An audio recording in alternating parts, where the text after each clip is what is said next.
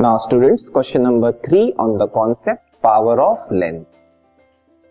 So the question is, the power of a concave lens is negative 3.0 diopter.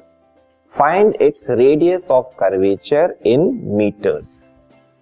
तो इस बार आपको lens का type दिया हुआ है कॉन्केव लेंस जिसकी पावर नेगेटिव 3.0 डायोप्टर दी हुई है हमें इस लेंस का रेडियस ऑफ़ कर्वेचर निकालना है।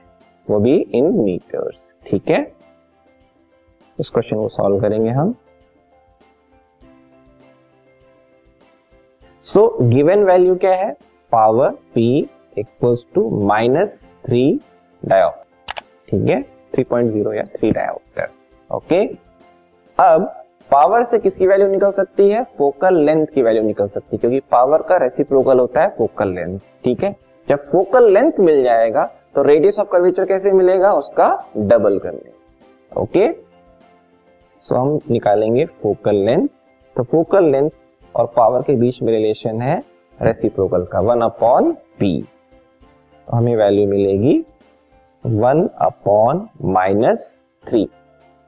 ठीक है? ये जो फोकल लेंथ मिला है मीटर में मिला है, क्योंकि पावर अगर डायोप्टर में है तो फोकल लेंथ मिलता है हमें मीटर में, ठीक है? वन अपॉन पी करने के बाद। अब ये फोकल लेंथ आने के बाद हमें निकालना है रेडियस ऑफ़ कर्वेचर ठीक है? तो रेडियस ऑफ़ कर्वेचर और फोकल लेंथ के बीच में रिलेशन होता है ट्वाइस का। मतलब रेडियस ऑफ़ कर्वेचर जो है फोकल लेंथ का डबल होता है, या फोकल लेंथ जो होता है रेडियस रेडियस ऑफ़ कर्वेचर का हाफ़ होता है, ठीक है? तो ये वैल्यू हम सब्सटीट्यूट कर देंगे। ट्वाइस इंटू ये तो कितना हुआ?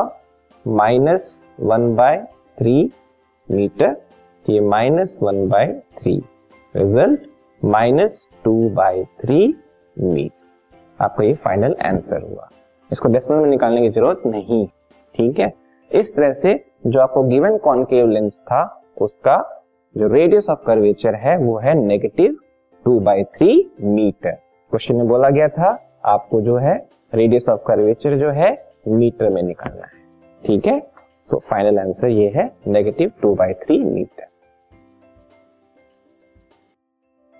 this podcast is brought you by Hubhopper Shiksha Abhiyan अगर आपको ये पॉडकास्ट पसंद आया तो प्लीज़ लाइक शेयर और सब्सक्राइब करें और वीडियो क्लासेस के लिए शिक्षा अभियान के यूट्यूब चैनल पर जाएँ।